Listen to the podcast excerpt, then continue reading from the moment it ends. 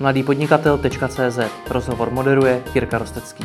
Partnerem podcastu mladýpodnikatel.cz je portál konfi.cz, na kterém najdete nejširší nabídku školicích a konferenčních prostor pro nájmu v České republice.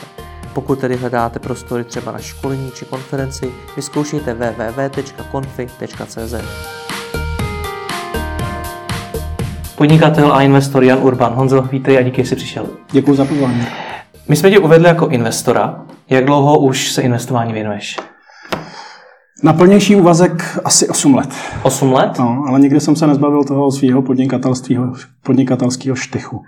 A 8 let se tomu věnuješ jako takový ten investor freelancer, nebo jsi měl za sebou nějakou společnost, nebo jak to vlastně u tebe je? Investor freelancer, já jsem vlastně anděl, mm-hmm. andělský investor.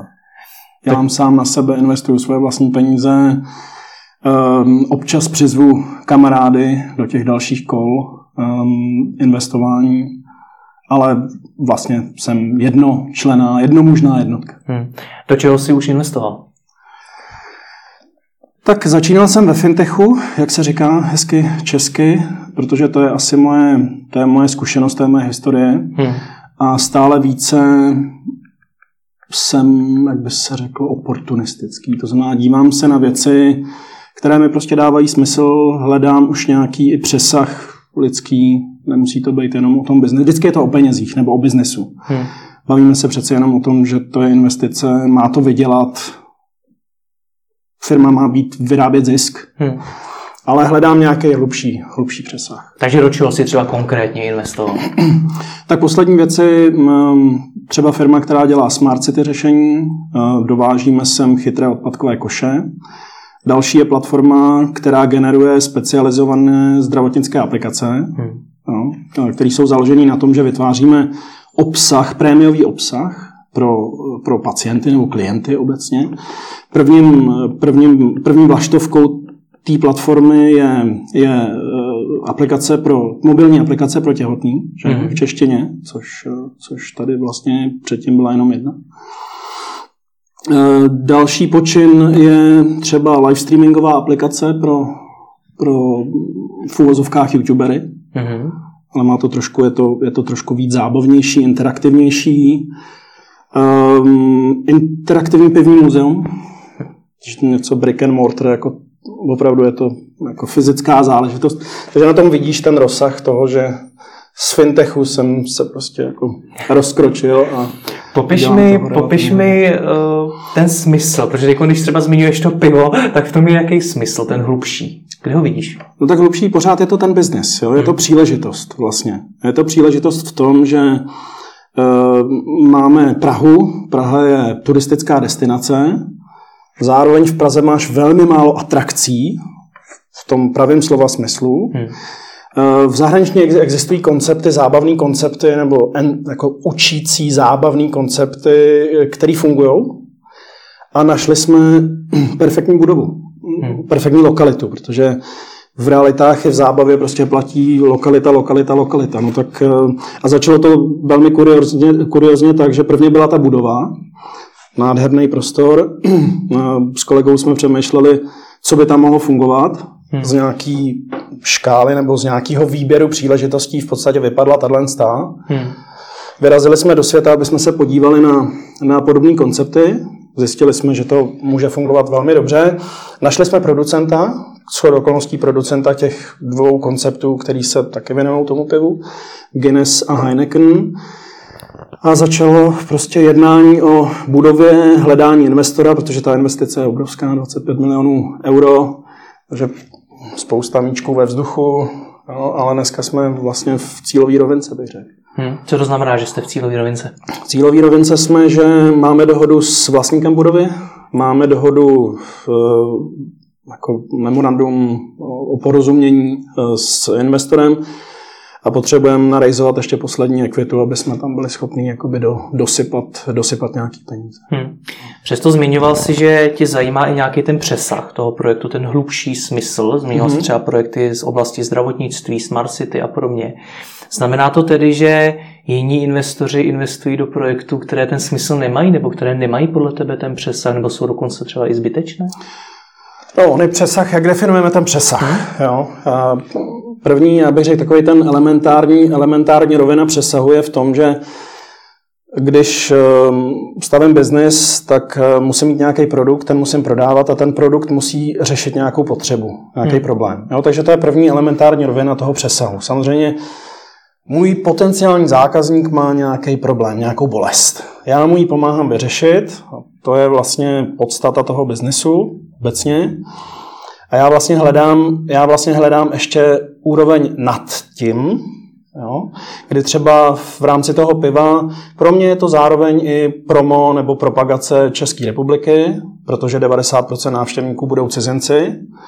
Je to pro mě poměrně úsměvný, protože um, řada cizinců, kteří sem přijedou do České republiky, vědí, že jsme pivní velmoc, statisticky, ale málo kdo ví, že konkrétní značka piva se vyrábí v Česku, respektive je českou značkou. Hmm. Takže když se bavíš s Američanem a řekneš mu Budvar, a řekneš mu, že Budweiser je vlastně česká značka, tě bude přesvědčovat 20 minut, že není. Hmm.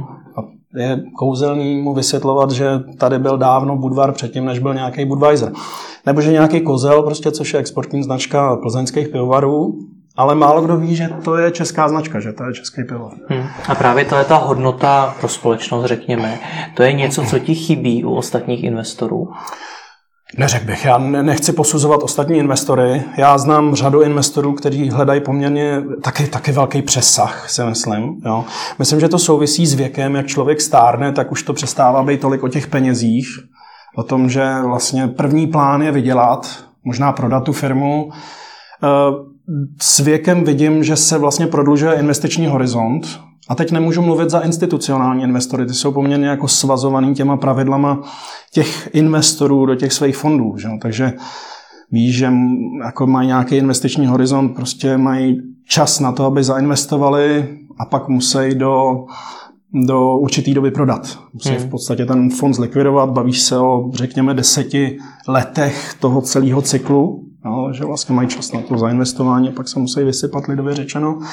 Ehm, když potkávám jednotlivce, jako jsem já, investory, tak s věkem bych řekl, že se ten investiční horizont prodlužuje. Takže pro mě už je v podstatě všechno, co dělám jako for life svým způsobem. Já jsem nikdy nestavil biznesy na exit.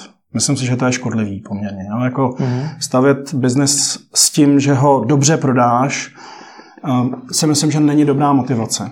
Jo, business by se měl stavit eh, primárně na to, že teda mám zákazníky, kterým mi za to platí, jo, pak mám vytvářet zisk, mám vlastně jednak pokrýt své náklady a generovat tolik, abych vytvářel zdroj na další rozvoj té firmy. Hmm.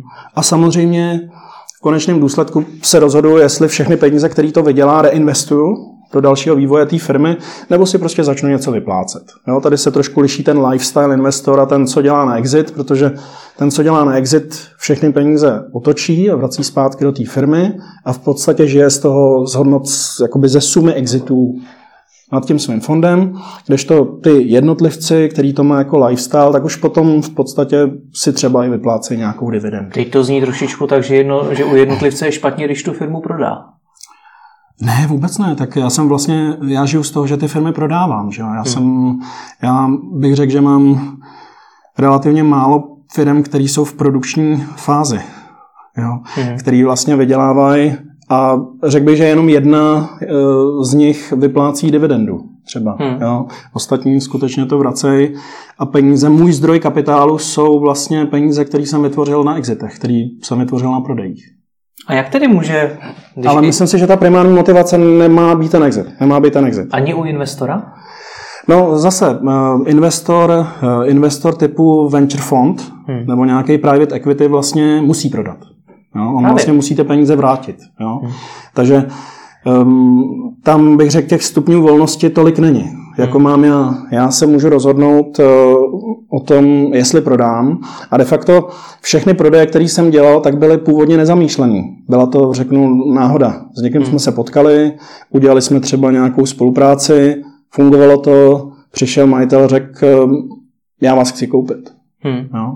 Nebo jsme měli firmu, šli jsme rejzovat kapitál a v rámci toho, v rámci té investice nebo té transakce jsem já byl jako andělský investor vykoupený. Jo? Takže to, z mého pohledu to nikdy nebylo zamýšlené, že budu exitovat. Jak jdou tyhle ty dva světy dohromady? Svět těch eh, jednotlivců, kteří to možná chtějí jako mít ten life business versus svět těch investorů, kteří prodat musí. Jde to vůbec dohromady? Můžou ty, ty dva světy spolupracovat? Já si myslím, že Takže může být, může být ve firmě jak eh, ten zakladatel, ten, ten founder, který to třeba nechce prodat, tak investor, který to chce prodat? Eh, jasně, to, to je, já myslím, že to je úplně běžná situace, mm. jo? kdy vlastně prvně to začíná nějakým founderem, nějakým srdcařem, to je ten člověk, který má to, to poslání osobní, potřebuje peníze, z pravidla se nejlépe domluví s člověkem mého typu, mého typu, jo, protože to je prostě jednodušší, nemám za sebou kohortu lidí, nemám pravidla, um, je to o nějaký chemii, jo, dokážeme se domluvit eh, relativně rychle.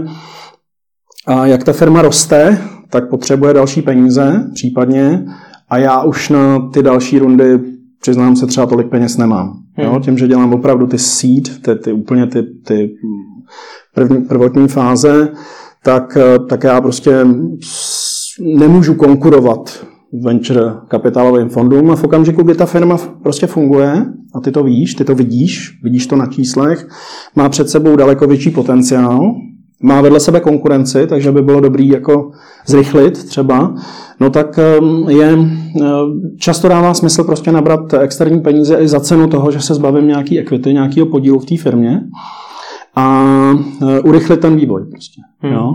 A teď, teď vlastně, abych se vrátil k té tvý otázce, tak tady vidíš krásně ty fáze. Jo?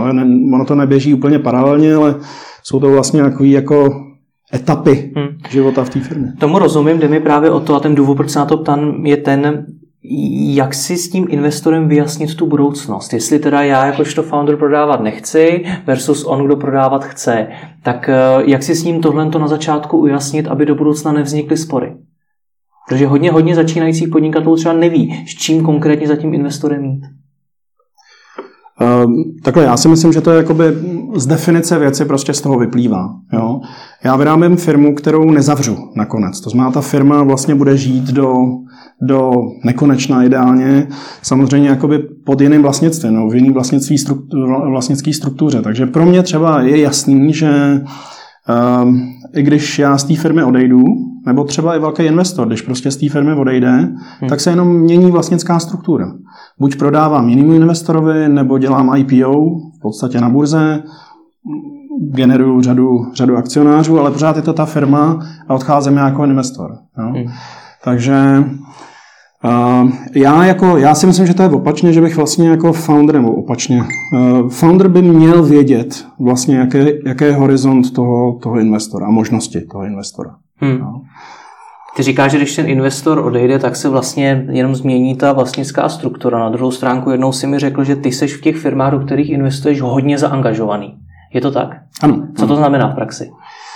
No v praxi to znamená hlavně to, že prostě mě to baví, takže já jsem asi duší jako podnikatel, a říkám víc než investor, já se snažím jako investovat a ne, nechodit, nechodit do těch firm jako do práce, taky jedna z těch manter, který mám pro ty, pro ty zakladatele, že tam nejsem na práci. Hmm. A e, moje role je, e, říkám tomu, hlava nad mrakama občas, protože ve firmě je to hodně vždycky o rozporu mezi fokusem a rozhledem. Jo? Máš řadu příležitostí, které můžeš realizovat, ale pokud honíš příliš mnoho zajíců, tak nechytíš ani jednoho, takže musíš si vybrat ten fokus, vlastně se zaměřit a ta firma musí vyšívat. Kolo se točí, mm, produkt, prodej, finance, prostě je to biznis. No, pak je ale potřeba někdo, kdo opravdu jako má trošku nadhled nad tou firmou. Jo? Nepracuje ve firmě, ale na firmě. Dívá se na to jako na biznis, ne jako na opravdu soustavu nebo sestavu aktivit, hmm. který musíš dělat.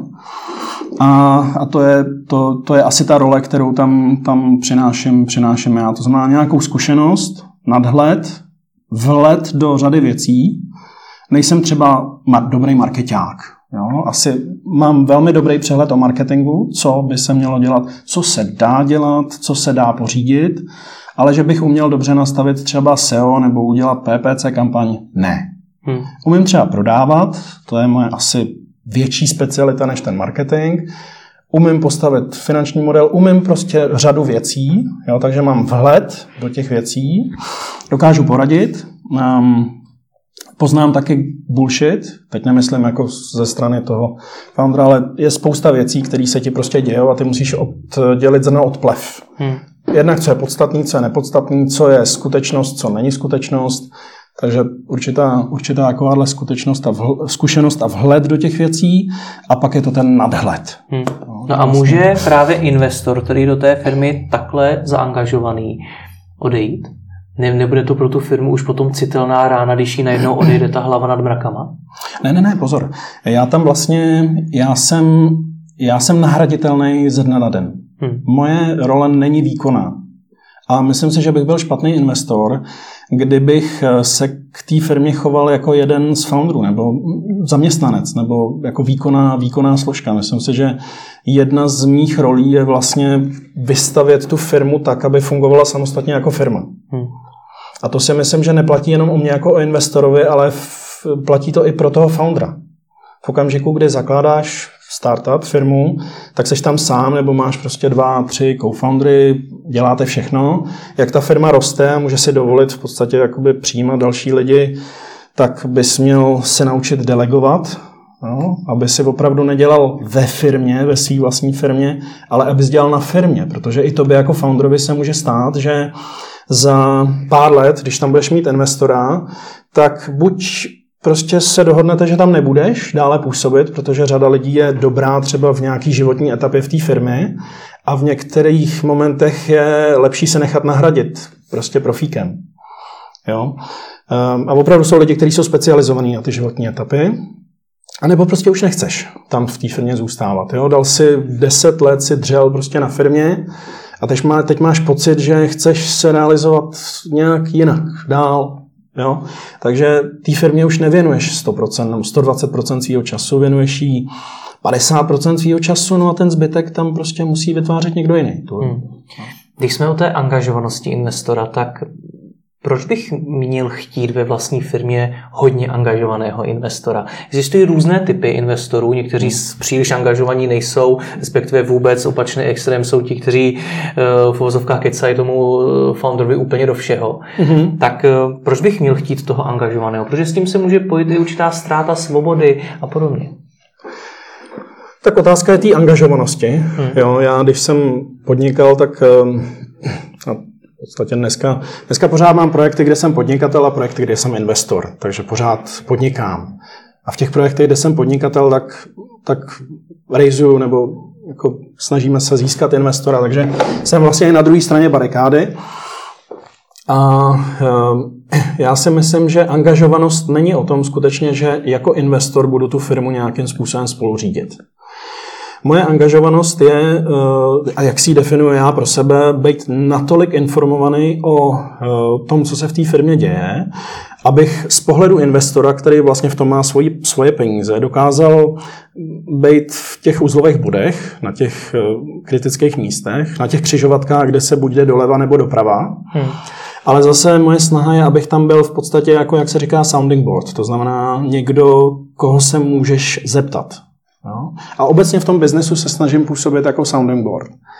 A čím starší je ten biznis, tak tím víc se stávám, jak já říkám, Mr. Mr. Wolf, jo? někdo, kdo řeší problémy. Um, a buď, buď řešíš problémy, a teď nemyslím toho každodenního rázu, jo? že nám vypadla elektrika, nepřišli lidi do práce, nedodali nám něco, to, ne, to nemyslím, tímhle nemyslím ty tu každodenní operativu, ale buď jsou to problémy jako ve smyslu negativní, něco se stalo, jo, třeba opravdu vypadl nám velký dodavatel. Jo. Konkurence přišla s přesnou kopií našeho produktu, co budeme dělat. Jo. A nebo jsou to problémy růstu, co jsou taky ty pozitivní, daří se nám až tak dobře, že to nezvládáme. Hmm. To je méně častý, ale, ale taky se to stává. Jo. Jak se zorganizovat kolem růstu firmy. Hmm. Říkáš, že chceš být informovaný o tom, co se v té firmě děje. Jak toho docílíš tak, aby si měl ty správné informace a něco ti současně neuniklo, ale současně si nemusel sledovat úplně všechno, co se v té firmě děje a být v ní ideálně každý den? Uh, no, Myslím si, že první věc je vědět, co je podstatný, co je nepodstatný. Jo, to znamená skutečně trošku, to je zase o tom vhledu do toho biznesu. A teď nemyslím jenom do té firmy, ale třeba do toho odvětví, to znamená vědět, zač je toho loket. Co je důležitý, co je nedůležitý, co není důležitý, takže aby si se ptal na ty správné otázky, abych nebylo tolik. Pak si myslím, že druhá věc je vztah s tím founderem. To, to je podle mě alfa omega nejenom pro toho investora, ale i pro toho foundera. Hmm. Myslím si, že biznis je hlavně o lidech, nebo skoro jenom o lidech. Prodáváš zákazníkům, to jsou lidi, máš tam obchodní partnery, jsou to sice firmy, ale za nimi jsou konkrétní lidi, vždycky jsou to lidi. Jo? A hmm. vlastně je to, je to o tom vztahu. Takže já vlastně, než do investuju do jakýkoliv firmy, tak eh, když za mnou někdo přijde a chce se bavit o investici, tak vlastně já si nechám, když to přeženu, vyrobit jeho vizitku, vezmu ten jeho produkt, ten jeho koncept a jdu to prodávat. Mm-hmm. Uh, pak jdu na schůzky, kdy on to prodává, takže vidím, jak funguje se zákazníkem. Takže ty třeba několik týdnů nebo měsíců chodíš, měsíců spíš. Měsíců, měsíců chodíš no. s vizitkou firmy, ve které ještě nemáš vůbec žádný Aha. podíl, nejsi v ní nějak zaangažován a snažíš se jí prodávat. Jasně, jasně. Nemám za to vůbec nic, když prodám, tak je to v podstatě jejich biznis, tak jsem jim jako daroval, daroval příležitost, ale pro mě je to zásadní v tom, že jednak slyším ty zákazníky, můžu si pokládat sám své otázky, protože myslím si, že obecně my podnikatelé se prostě málo ptáme svých zákazníků, anebo se ptáme povrchně. Jo, takže vlastně dokážeš, vygeneruješ zpětnou vazbu, ale dost často je to šum. A když nejdeš dostatečně hluboko, tak nezjistíš tu pravou podstatu toho problému, který chceš vyřešit. Jo, takže takový ty otázky typu proč a proč a jak. A jak, by to, jak byste se cítil, kdyby to fungovalo? Je to trošku klišozní a takový jako psychologický, ale když prostě jdeš třeba na design workshopy, tak to je opravdu jako takový, taková jako psychologie a potom se to překlápí do nějakého produktového designu. Hmm. No, takže vlastně jít dostatečně hluboko. No a tahle pracovní metoda mi umožňuje se s těma zákazníkama setkat napřímo a vlastně dostat tu zpětnou vazbu. Jo? A dost často se setknou, často, dost často prostě, občas se stává, a zase myslím, že tím trpíme jakoby všichni, že, že máme jako confirmation bias, jak se říká. To znamená, slyším jenom to, co slyšet chci. Hmm. Takže když mám když prostě mám pozitivní odpověď, tak ta mě utvrzuje v tom, že dělám věci dobře a ty, ty negativní odpovědi nebo signály vlastně neslyším nebo je neposlouchám. A vzhledem k tomu, že já jsem vlastně původem právník, takže jsem trošku vycvičený jako jít potom po těch negativních věcech, po těch mantinelech, po těch překážkách, tak eh, já chci slyšet hodně vlastně ty, ty negativní věci. Proč ne? Takže se ptáš těch zákazníků primárně na ty negativní věci. Ne, ne, ne, já to, hm, to bych neřekl, ale nezastavuju se u toho, u těch pozitivních konfirmací. Hmm. Je to super. Jo, hrozně se nám to líbí. Proč? Proč se vám to líbí? Co se vám na to nelíbí? Jo, jak by to mělo fungovat, aby se vám to líbilo víc? Jít víc do hloubky. Jo, jít víc do hloubky, ale vracím se zpátky vlastně k té tvý původní otázce, to znamená ta pracovní metoda, chodím, prodávám, slyším napřímo, ale zároveň vlastně mám interakci s tím founderem. Takže já vidím, jak funguje. Vidím, co mi říká. Vidím, co mi řek a jaká je realita. Jo, takže dost často se stane, že ty lidi ne, že by ti lhali nebo chtěli lhát, jo, ale mají skutečně takovou jako růžovou představu o té realitě. Hmm. Ono to je super, protože a teď tady a ty si vlastně děláš svůj vlastní obrázek tím, že ta růžová realita se trošku jako rozpadá no, do té do reality. Není to ale podmínka pro to, aby člověk vůbec něco dokázal, být trochu v té růžové realitě? Uh, asi, máš, asi máš pravdu. Jako ono je to, jako každý úspěch je vochtění. Že? Takže jako ty prvně musíš štít a potom máš nějaký, nějaký schopnosti, které jakoby do toho zainvestuješ a myslím si, že jako řada věcí by asi nedopadla, kdyby ty lidi jako nebyli lehce naivní na začátku. Jo? Tak když se zeptáš řady biznesmenů, jestli by do toho šli znova, kdyby věděli to, co vědí teď, hmm. a, a jsou úspěšní. To je takový ten denní úspěch. Jo? Jako, bavíš se s firmou vlastně, všichni si myslí, že ten úspěch jako se stal přes noc, ale přitom ten člověk makal prostě deset let, odtrhoval si od úst, často nedostal výplatu, a, a takže dneska podle všech měřítek je super úspěšný. A když se ho zeptáš, jestli s tím, co dneska ví, by zase začal tady na konci, tak ti Některý, jako, myslím si, že to není úplně malý procent, to ti řeknou, hele, asi ne, si bych do toho nešel. Takže si myslím, že ta, jako ta lehká naivita, Um, ono se jak říká, že beginner's mind je daleko otevřenější, jako, hmm. že jsi daleko receptivnější, takže když toho moc nevíš, tak, je, tak to je někdy lepší, než toho moc vědět. No. Hmm.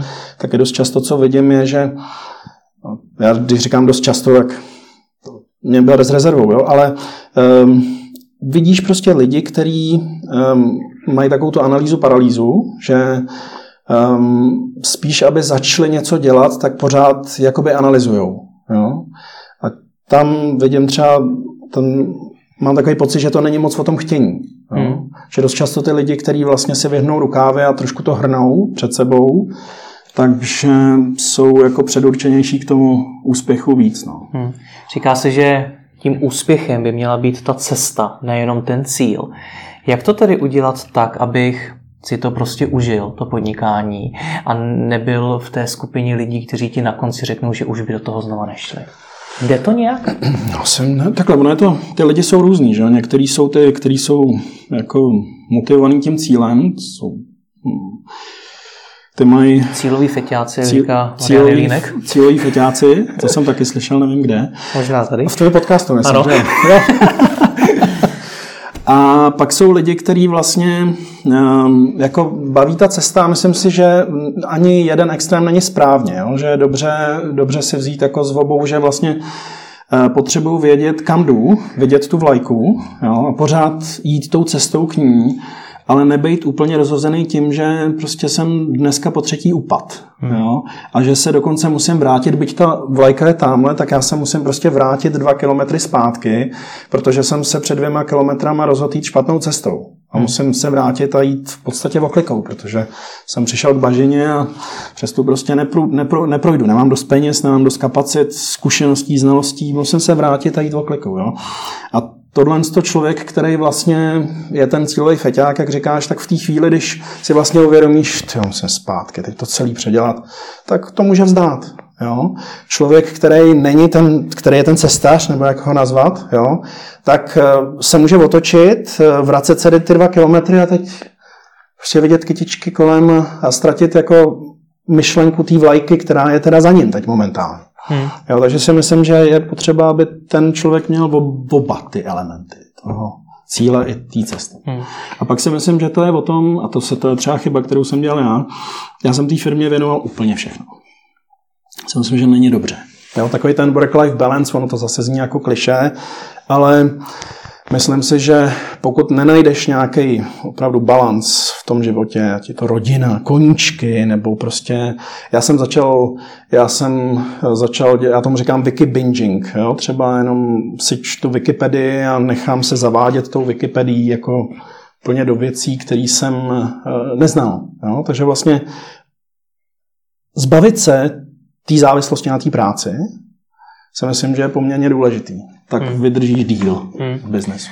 Ty tady v podstatě vyjmenováváš vlastnosti, které by ten ideální podnikatel měl mít.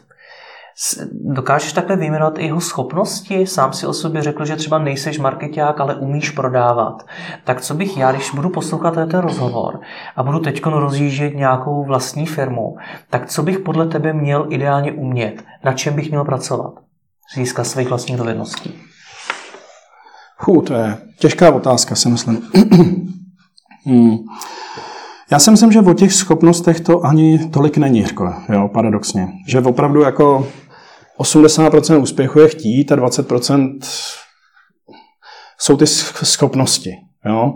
Pak, jak se říká, 10% je ten nápad a 90% je ta, ta práce ta, ta persistence, to vytrvání. Jo? Takže podle mě je to víc o těch vlastnostech nakonec, než o těch schopnostech, protože když chceš, tak ty vlastnosti si buď, nebo ty schopnosti si buď do, dobuduješ sám, anebo je prostě na tom trhu nakoupíš. Najdeš k sobě někoho, kdo je komplementární, jsem dobrý produkták, nebo jsem dobrý marketák, neumím prodávat, najdu si k sobě prostě člověka, který umí prodávat. Dáme to dohromady a ty skills jsou komodita. Nechci to říct takhle ošklivě, ale eh, to, že nemám nějaký skill, není prostě tragédie. Tohle to, promiň, že to skáču, ale tohle to, že si najdu člověka, který umí prodávat, to mi tady řekla už řada lidí, ale já si potom představím toho člověka, který nás třeba v této chvíli poslouchá, má nápad na projekt, ale nikoho takového nezná, nemá nikde toho obchodáka a přece nemůže do té firmy vzít rovnou prvního obchodáka, který ho potká. Proč ne? Proč jo? Ale mm, jako zase, jo, já jsem, když se vrátím zpátky ke svým počátkům, tak jsem, tak jsem všechno hrozně jako rozmýšlel. Mm-hmm. Jo. A, a kombinoval jsem a pořád jsem jako taktizoval nějak a, a v této situaci jsem třeba chtěl vidět deset, deset lidí jo, a hledal toho nejlepšího, toho ideálního. Jo. Hmm. Jenomže to ti vezme hrozný úsilí, takže prostě život je o tom, že se nějakým způsobem vyvíjíš. A to je i v té firmě, takže já dneska jsem, dneska jsem spíš příznivcem toho, že když potkám možná ne prvního, ale klidně druhého nebo třetího, jo, člověk, který, myslím si, že musí fungovat eh, lidsky. Jo, musí mít nějakou integritu, musíte mít relativně stejné hodnoty, ale když jste hodně jiný jako hodnotově, tak si myslím, že to fungovat nebude. Ale co ty víš o tom, jak je dobrý? Uděláš si nějaký assessment, proženeš ho? Ne, prostě tak mu dáš první práci. Jo? My takhle vlastně začínáme s kandidátama ve firmách, třeba teď v té live streamingové firmě máme prostě člověka, hledali jsme, hledali jsme, našli jsme, myslíme si dobrýho kandidáta, jak to zjistíš? No prostě bojem. Tak pojď, naskoč, čtyři měsíce, dáme si na zkoušku, my tě za to zaplatíme, ty poznáš nás, my poznáme tebe a uvidí se. No jo, jenom, že vy už jste v nějaké fázi, vy nehledáte spolumajitele té firmy, když to ti začínající podnikatelé mají, jsou většinou v situaci, kdy to jediné, co tomu obchodákovi můžou nabídnout, je podíl. Nemají peníze na to, aby ho zaplatili. Tak co mají dělat oni? Eh, no to si myslím, že není úplně eh, vždycky pravda, to znamená, že mu musím nabízet hned podíl. Jo, já si myslím, že asi je to o tom prvotním nadšení. Hledám, hledám někoho, kdo se mnou rezonuje, jak lidsky, tak myslím v tom biznesu. To znamená, hele, vím o problému, myslím si, že to je zajímavá příležitost, um, chceš se na to se mnou podívat. Jo? Já se nemusím hmm. teď bavit o, o tom, že ty budeš mít 47% a 53%. Ne, pojďme, rozjedem to, jo, zkusíme to. A takhle funguje. Já se nebavím, když přijde za mnou founder, já se s ním nebavím o firmě, já se s ním nebavím o podílech. Jo, zajímavý, je, je to lákavý, jo, něco tě tam zaujalo na tom, no tak jdu a prodávám. A tohle to v podstatě si myslím, že by ten founder měl udělat taky. Pojď, zkusíme to, běž prodávat. Jo? Co z toho budu mít? No hele, jako ze začátku nic. Jo? Co z toho budeš mít potom? Eh, pak se domluvíme na nějakých provizích. Jo?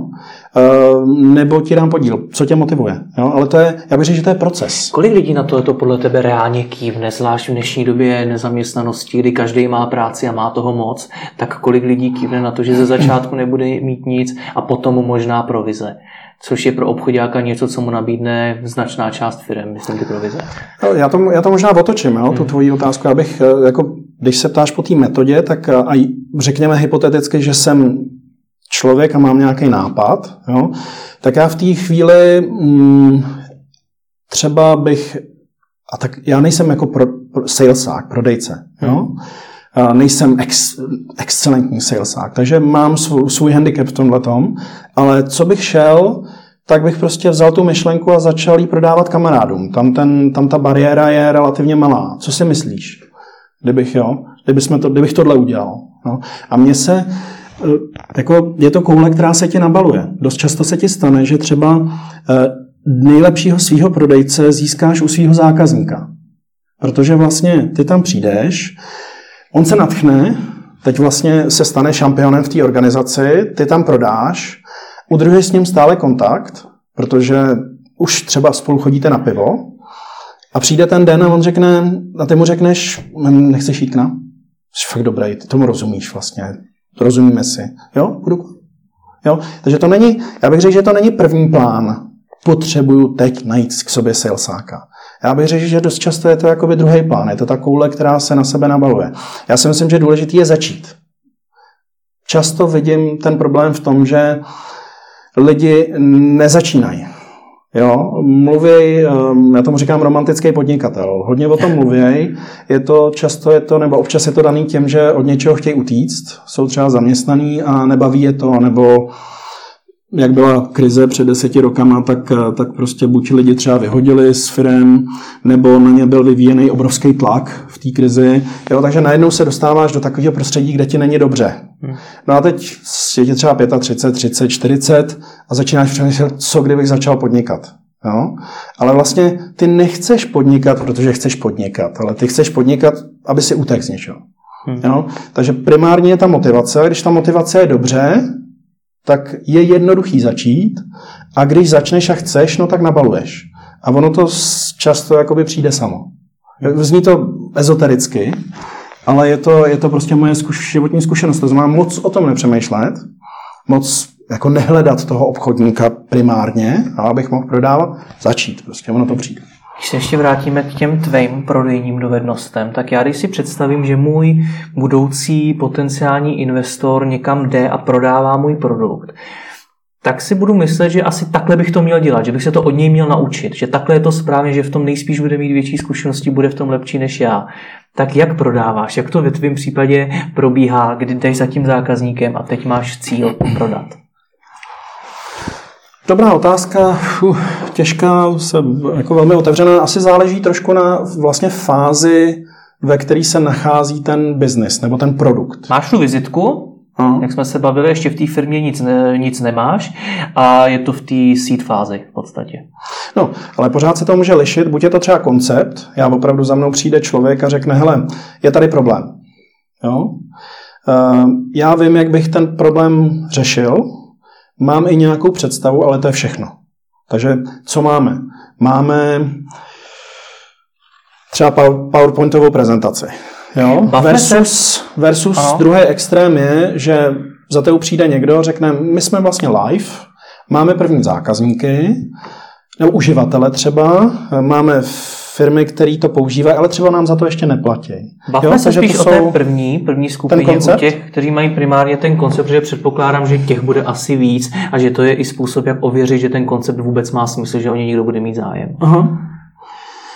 Uh, no, když mám koncept, tak zároveň mám tu hypotézu, protože vím, že je nějaký problém. Uh, když mluvím o problému, tak už zároveň uh, inherentně mluvím o skupení lidí, kteří ho mají, takže mám potenciální skupinu zákazníků a za nima, za nima vlastně jdu. Jo? A když jsem mluvil předtím o, tý, o tom produktovém designu, té psychologické fázi, tak to jsme vlastně v té psychologické fázi. Jo? Kdy vlastně ty, ty mu kreslíš obrázky. No, obecně prodá, co prodává? Neprodávají slova, prodávají obrázky, obrazy, jo? Buď jako fotky, víš, že fotka video prodá líp než, než prostě des, tisíc slov se říká, anebo teda nějaký obrazy a prodávají příběhy. A teď vlastně ty se bavíš s někým, komu musíš vykreslit nějaký obraz nebo, nebo říct nějaký příběh. Jo? A teď se s ním o tom bavíš. Jako jak, jak, by se, jak by to vypadalo. Jo? Třeba klasický příklad je opravdu, a to se dělá i v těch design shopech, vezmi si prostě svoji peněženku, nebo vezmu si tvoji peněženku a bavíme se o tvojí peněžence, jaký používáš. Jo? Ale to není o té peněžence přece. Jo? Je to o tom, proč ty karty máš zasunutý všechny tady a ne rozdělený. Jo? Je to o tom, jaký ty seš člověk. Jo? a, a jdeš hloubš a vlastně máš ty potřeby. Jo? A tady v tomhle případě ty vlastně narazíš na ten problém um, toho zákazníka potenciálního. On ti ho připustí, je tam nějaký ten acknowledgement, to znamená jako potvrzení toho, že jdeš, že jdeš správnou cestou.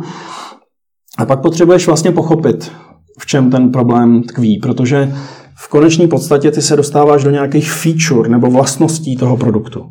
No, ten produkt nakonec musí být hmotný, musí něco dělat. Hmm. A teď vlastně to, co dělá a jak to dělá, je výsledkem toho tvýho rozhovoru s tím zákazníkem. Takže tam bych řekl, že to je hodně takový jako soft, musí, mělo by to být hodně otevřená debata. Neměl by si začínat tím, že mu položíš sadu otázek, na který odpovídá ano, ne, hmm. ale je to hodně o tom Cimrmanovském těkání, těkání, jo, trošku jako dostředivě obcházet, ale směřovat do nějakého do nějakého závěru. No? Jak moc ale směřovat do toho závěru já z pozice toho, kdo se ptá? Protože se taky může velmi snadno stát, že já toho člověka těmi otázkami v podstatě budu navádět k tomu cíli, který chci, aniž bych toho člověka o tom nechal přemýšlet. Já si myslím, že to je, jako to je klasický příklad toho aktivního poslouchání, mm-hmm. jo, kdy vlastně ten, ten člověk ti něco říká, ty se ptáš, abys mu líp porozuměl, nakonec se musíte dohodnout v těch slovech. A, a on tě vlastně utvrzuje nebo tě opravuje. Hmm. Ty si vlastně vytváříš nějakou produktovou hypotézu. A pořád je to jenom hypotéza. Jo? Takže ty si odnášíš nějaký poznatky, je to papír, který máš popsaný, a vlastně na základě toho vytváříš nějaký prototyp, mockup. A teď co to je? Může to být, může to být prezentace, může to být wireframe, obrazovka, může to být něco, co je vystřižený z papíru, slepený, pod, pod, pod, pod, podepřený špejlema. Jo? Může to být opravdu fyzicky. A takhle vlastně, a vrací se zpátky k tomu zákazníkovi. A de facto navazuješ vždycky na to kolo předtím, otvíráš tím, na čem jste to předtím zavřeli, pochopil jsem, že, tak jsem se na to podíval, něco jsem s tím udělal, tady ti to nesu a ty mi k tomu řekni svoje. Jo? A už vlastně začínáš vnímat, už to není o tom, o té debatě, ale o té interakci toho potenciálního zákazníka s tím produktem nebo s tím řešením. Hmm. A začínáš vidět, jak on vlastně s ním začíná pracovat. To je nejlepší, nejlepší jako zkušenost potom. Hmm. Ty jsi na začátku našeho rozhovoru zmínil, že Tito začínající podnikatelé by možná první měli jít za někým jako si ty, kdo za sebou ještě nemá tak velký pravidla, tak velkou, řekněme, korporaci, která by ho zastřešovala. S čím konkrétně za tebou má mít? Je, ten prototyp, o kterém jsi teď mluvil, už něco, co bych měl mít v ruce? Nebo stačí myšlenka? No, já jsem se taky posunul v té etapě, takže já vlastně um, dneska uh, posunul jsem se asi ve velikosti těch firm. Jo? Takže uh, ty koncepty moc už nedělám uh, jako investorský a skutečně se zaměřuju spíš na firmy, které dneska už mají produkt, mají ideálně platící zákazníky a, a potřebuje se, potřebují se kolem toho nějak tak jako celkově zorganizovat. Jo? Když začínáš, tak je to, všechno je složitý, nebo všechno má svoje úskalí, jo? Hmm. všude jsou nějaké těžkosti. Ale vnímám, jako svoji největší přidanou hodnotu vnímám v momentě, kdy vlastně ta firma přechází na nějakou vyšší, vyšší úroveň svého života. Jo? Ano, tohle mě baví, ale z hlediska jakoby mý osobní produktivity a samozřejmě investorský zajímavosti je zajímavá ta etapa, kdy to je úplně, bych řekl, vypiplaný z nejhoršího a bavíme se o tom potenciálu toho, co už oni dneska mají. Hmm. Jo? Takže ta organizace a ta moje, ta moje zkušenost, kdy jsem skutečně viděl všechno od uh, produktového designu, prodeje, respektive organizace prodeje, organizace firmy jako takový. Jo? Takže to je ta přidaná hodnota, kterou v té chvíli můžu přidat.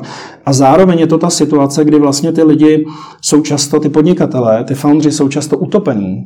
V tom, v to, oni dělají ve firmě. Jo?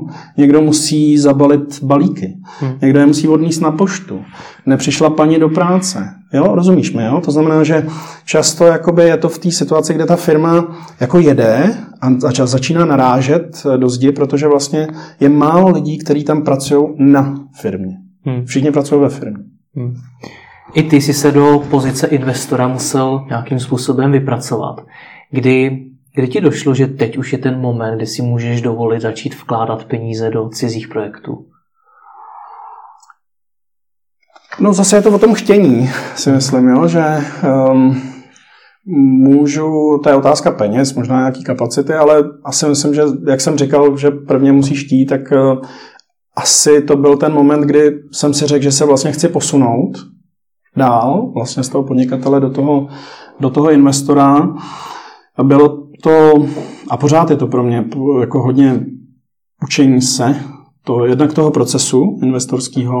Um, a myslím si, že až za 20 let budu stejný, se, se budu taky pořád hodně učit. A, a zároveň to bylo o tom, že vlastně jsem musel dostat ten nadhled spolu s tím vhledem. Jo? Takže vlastně, když ti přijde první příležitost, která je třeba úplně z jiné branže, který nerozumíš, no tak se musíš jako, jak se rychle namoudřit vlastně. Komu zavolat, co si přečíst, ehm, kam jet, aby si vlastně pochopil podstatu toho biznesu a samozřejmě z toho vyplývající příležitosti pro tebe, jako pro investora, nebo pro ten biznes obecně. Takže tam jsem zase vracel k svý mm, kariéře manažerského poradce, kdy jsme byli vždycky helikoptérově vysazováni do projektů, o kterých jsme věděli nic, prd. A vlastně za tři měsíce jsme se měli stát největšíma expertama na výrobu, já nevím, kyseliny sírový, uh, kyseliny sírový, jo, o který nevíš nic. Takže taková ta, tak tam je to zase, jako ten proces je od středivě do středivej, to znamená, že vlastně začínáš v nějaký, s nějakou příležitostí, přijde ti nějaký pitch, jo, ty vlastně začínáš nabalovat informace, v nějaké fázi je začínáš jakoby skládat, analyzovat, rozlišovat, co je podstatný a co není podstatný a končí to zase takovou tou dostředivou fází té syntézy, hmm. kdy si vlastně, kdy chápeš jakoby podstatu podstatu toho biznesu, hmm. nebo ty hlavní drivery toho biznesu. No a tohle je vlastně proces, který já jsem se musel jako naučit, který, nebo naučit, um, začít dělat jako, jako investor. Jo? Hmm. A z hlediska těch peněz, ta chvíle, kdy jsi si řekl, teď už na to mám, teď už si to můžu dovolit, tak ta přišla kdy? Jinými slovama, je to o nějaký částce na účtu, od který už si to člověk může dovolit? Eh, no, vzhledem k tomu, že jsem začínal s těma konceptama a uh, jak jsem ti popisoval tu pracovní metodu, tak já jsem vlastně prvně, já jsem nedal ani korunu do ničeho, s výjimkou svého času, nějaký příležitosti. Bavil jsem se se zákazníkama, zjistil jsem ideálně, nebo jsem si potvrdil, co je potřeba, že to, že to poletí. A teď jsme vlastně začali eh, vytvářet, jak se říká, ten minimum viable product. Jakoby to, to nejmenší, co můžeš ukázat klientovi, aby ti řekl, jo, to se mi líbí a jdu dál. Hmm. A to nemusí být ještě produkt v té chvíli, to může být opravdu prezentace. Tomu no. rozumím, ale v určitou, v určitou chvíli už asi přišla řeč i na ty peníze. Ano. Tak mě právě zajímá, jestli u tebe byl nějaký stav ve stylu, už mám na účtě 50 milionů, teď, teď je můžu začít investovat. Ne, já, protože jsem šel opravdu v těch malých částkách, takže a pořád dneska... To jsou malé částky, promiň, u tebe. Malé částky, když jsem začínal, tak jsem klidně dával jako desetitisíce jo, do testů. Mm. Přišli za mnou kluci s nějakým produktem, nebo polo, takovým polotovarem, prototypem, opravdu jako my, ideovou myšlenkou, ale zprodukovanou do nějakého produktu, tak jsme prostě udělali takovou jako fakeovou kampaň na Facebooku, jo, mm. jestli to lidi budou kupovat. Um, takže ta nás stála třeba 20 tisíc. Hmm. Takže to není o, o velkých penězích. Když se potom bavíme o té fázi, kdy třeba vytváříš už prototyp, tak ehm, protože prostě jsme šikovní, tady myslím, jako si umíme poradit jako Češi, no tak eh, jsem se pohyboval v částkách třeba stovek tisíc a dneska je to tak, že se jakoby asi začínám na částkách stovek tisíc, protože jako ta investice může být třeba dohodnutá jako větší, ale trančuješ jí. Hmm. Rozhodně to není o tom, že bych jako někomu poslal na účet na další dva roky dva miliony. Ne, prostě první, první milník je toto, cena toho milníku je 120 tisíc, tak prostě tam dáme 120 tisíc. Řekneme si, jak to má vypadat, jak to má vodět, jak to má, jak to má znít, aby to byl úspěch. A v okamžiku, kdy to tak zní, voní a vypadá a máme úspěch, tak jdeme dál. A ta další cesta, ten další krok je další milník a ten nás bude stát 230 tisíc. Jo? A ještě to umíme zlevnit, protože prostě to necháme udělat někoho jiného, uděláme nějaký partnership, takže to nebude 230, ale 150. Takže takovýhle, taková, taková jakoby přískoková metoda. Jo? Já jsem jako andělský investor. Což je v podstatě i metoda, při které ty velmi minimalizuješ to riziko, že ty peníze proděláš. Ano. Přesto stalo se už někdy, že si prodělal hodně peněz? Nějaká investice nevyšla? Eh, no, odepsal jsem peníze, hmm. ale řekl bych, že to bylo zase v tom módu, kdy to bylo kalkulovaný riziko. Já jsem prostě šel do toho s tím, že jsme měli nějaký nadefinovaný ty, ty, ty, to měřítko toho úspěchu, toho milníku, jak to voní vypadá, zní, a nedopadlo to. Jo? Hmm. Ale to přece není ztráta. Jo? To je jako eh, vyfukováním kouře do vody zlato nevzniká, jak říkají Cimrmani. Takže já, já to beru tak, že jsem jako ušetřil spoustu peněz, tím, že jsem teda o nějaký peníze přišel. Takovýhle, takovýhle investice v uvozovkách tam samozřejmě mám. A kolik no. už si dohromady teda investoval? Prozradíš? Uh, investoval jsem k 20 milionů. 20 milionů. 20 milionů. A vrátilo se ti to? Investuješ už Určitě 8 no. let? No, mm, já bych řekl, že eh, jsem do té míry úspěšný, že mě to živí, že mě to, to znamená, nemusím chodit do práce, vlastně mám z čeho žít, eh, že mi to vytváří pracovní kapitál jako investorovi, eh, to znamená, mám z čeho investovat, zatím nejsem tak bohatý, abych mohl chodit do důchodu. To přijde kdy, podle tebe? Máš nějaký horizont, předtím jsme se bavili o tom časovém horizontu, kdyby ta investice měla se vrátit, tak máš nějaký časový horizont i tady? No tak otázka je, jestli se takhle nepropracuju do důchodu. Ale eh, přemýšlím o tom samozřejmě i já strategicky. Um, takže teď, teď jsem zrovna v etapě, kdy o sobě přemýšlím jako investorovi a uh, co to pro mě znamená, abych vlastně přidal uh, třeba nulu k hodnotě exitu. Jo, protože moje exity, já většinou, ten můj setup je takový, že jsme tam tři co-foundři, jo, to je můj ideální setup, když ti to popíšu, jeden je jakoby dopřednej, jeden je dozadnej uh-huh. a já jsem takový ten nadhlednej, uh-huh. jo, nebo takový ten, já jim dávám jakoby support, aby se skutečně mohli věnovat tomu biznesu a nemuseli dělat nic jiného, takže uh-huh. to je ideální setup. Uh, investice v řádu třeba nízkých milionů, jo, uh, v okamžiku, kdy ta firma začíná generovat cash flow, tak samozřejmě se snaží získat třeba bankovní financování, otevřít kontokorent a tak dále. Jo, takže jakoby nefinancovat rozvoj té firmy z vlastních peněz, dostat tu firmu do zisku, to je moje mantra. Jo, ta firma, která nedělá zisk, tak není biznis. A, a pak samozřejmě to v situaci, jak jsme si řekli, že dojdeš do fáze, kdy vidíš, že to, co děláš, dává smysl, že máš eh, skutečně jako reálný produkt, eh, že máš řádově třeba větší potenciál a teď co s tím? Jo? A i já jako investor vlastně s podílem jako jdu ven a hledáme další, dalšího, dalšího investora hmm. do toho. Jo? A já prodávám v řádově na hodnotách třeba v desítkách až bych řekl, vyšších, vyšších desítkách milionů korun. To jsou, moje, to jsou ty exity těch firm. Nebo mě, mě jako uh, andělského investora. Hmm. Jo? A teď se dostávám teda k té tvojí otázce, takže teď já přemýšlím o tom, jak vlastně zvednout, jak přidat nulu, když máš exit 50 milionů nebo 75 milionů, jak z toho udělat exit za 75 milionů. To je hmm. asi to. K tomu tě přimělo co? Zklamání s těma dosavadníma výsledkama, nebo že jsi měl větší očekávání, nebo co ti tomu přimělo? Uh, myslím si, že to je otázka jako opportunity cost, jo? jako nákladů obětované příležitosti. Jestli vlastně uh, nejsem schopný skutečně vygenerovat, uh, vygenerovat, jako být produktivnější v tom, hmm. co dělám. A teď je, jedna věc je to bavení, že mě to s těma lidma baví, že to je hezká práce. Hmm. Vlastně dělám jenom s lidma, se kterými mě to baví a dělám věci, které mě baví. Jo, manželka mi úžasně závidí, že nemusím prostě být v korporátu a, a řešit věci, které tě nebaví. Jo, takže já mám vlastně 90% mý činnosti je skutečně, že se bavím.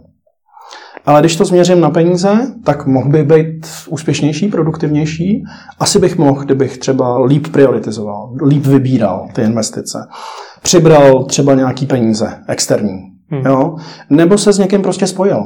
Jo? To znamená, dneska jsem jednomužná, jednomužná jednotka, taky neumím všechno, hm, jak se napákovat lidsky. Hmm. To je ta Když otázka. teda se dívám na tohoto video, je to moje poslední otázka, a dívám se na něj, protože třeba hledám investora momentálně, tak eh, měl bys si pro mě na závěr nějaký stručný doporučení, další kroky. Co mám teď udělat pro to, abych toho investora získal?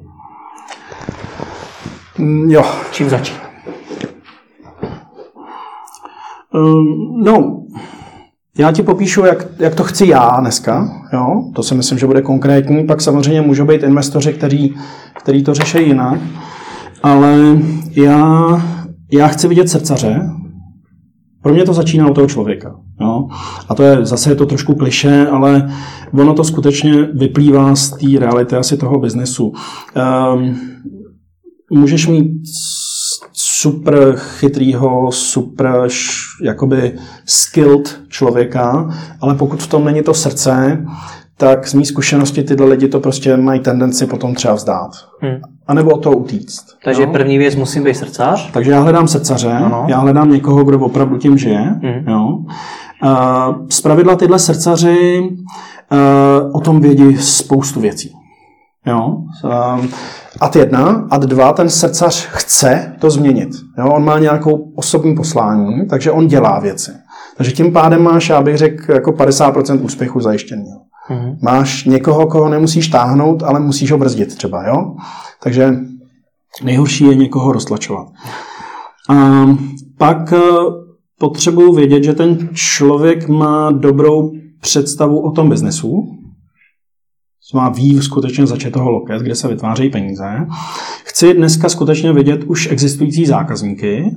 Nemusí platit, ale v rámci týmí due diligence nebo toho obcházení, toho prodávání, tak eh, musím slyšet jasný signál, že jsou připravení platit a třeba tomu něco chybí, jo? až to bude a tohle nefunguje a je to prostě, um, jsem chtěl říčit, ale um, jo, když dostaneš negativní feedback, to je ta nejcennější deviza, ten hmm. největší dárek, protože prostě přesně víš, co máš dělat s tím. Jo. Takže ty, co řeknou, ty, co ti dají jasný konkrétní feedback a pak ti řeknou, když tohle bude, tak ty je to super a jste nejlepší a nemáte konkurenci, to je ten perfektní signál. Já vidím, že se to jako láme do toho, že ta firma začíná generovat peníze nebo bude schopná generovat peníze. Hmm. A, a to je asi teď pro mě jakoby, jakoby hmm. dostatečný. Jo. Já samozřejmě se dívám na to, aby tam byl nějaký potenciál. Ale čím jsem starší, tím eh, jakoby méně se zahlížím na, na, na malý biznes. Když za mnou přišel někdo dřív a řekl, já chci vlastně otevřít pekárnu, tak já jsem se na to díval jako investorsky a řekl jsem, no to je sice hezký, ale to mě ne, neuživí jako investora. To uživí tebe jako podnikatele, ale proč teda tam potřebuješ investora? Takže vlastně nějaký globální dosah, aby z toho byla velká firma. A dneska ne, že bych třeba investoval do pekárny, nebo ne, že bych investoval třeba do agenturního biznesu, který je opravdu, tam seš omezený eh, množstvím svého času nebo času svých zaměstnanců. Hmm. Ehm, eh, seš omezený kapacitou budovy, ve které se nacházíš. Hmm. To není úplně hezký biznis jakoby pro investora, ale zase skutečně už nehledám něco, co jakoby zítra bude kupovat eh, polovina Američanů třeba. Jo? Takže i malý biznis uh, um, je zajímavý. Jo, třeba ta, ta zdravotnická platforma, tam, tam to teda není malý biznis, tam je jakoby záměr širší, ale třeba tam je zase problém v tom, že nevidíme vůbec nakonec. Nevíme, kam můžeme dojít hmm. s tou founderkou. Jo? Ale je to taková noha ve dveřích. Máme hypotézu, že je hlad po uh, přesným, konkrétním zdravotnickém obsahu, respektive informacích. Hmm. A ty je nemáš. Jo, buď je získáváš na internetu, kde to je garbage, anebo teda je musí získat od svého doktora, což prostě není příjemný hmm. někde. Takže hypotéza není obsah, pojďme ho vytvářet. Kam nás to zavede? Hmm. Jo? Takže tam je ten přístup, eh, kolik nás to bude stát, aby jsme to otestovali. Bude, stojí nás to třeba stovky tisíc korun. Dobře, dáme to do toho, nasadíme to, začneme to prodávat a budeme se prostě dál rozlížet. Hmm. Ale vidíme, jako ne, nevidíme úplně na ten konec, ale vidíme, že ten začátek není tak drahý. To je taky pracovní metoda moje. Hmm. Jo? No tak ať vám to vyjde a tobě, ať se povede přidat tu nulu navíc. Děkuji. Děkuji tím za rozhovor. Díky.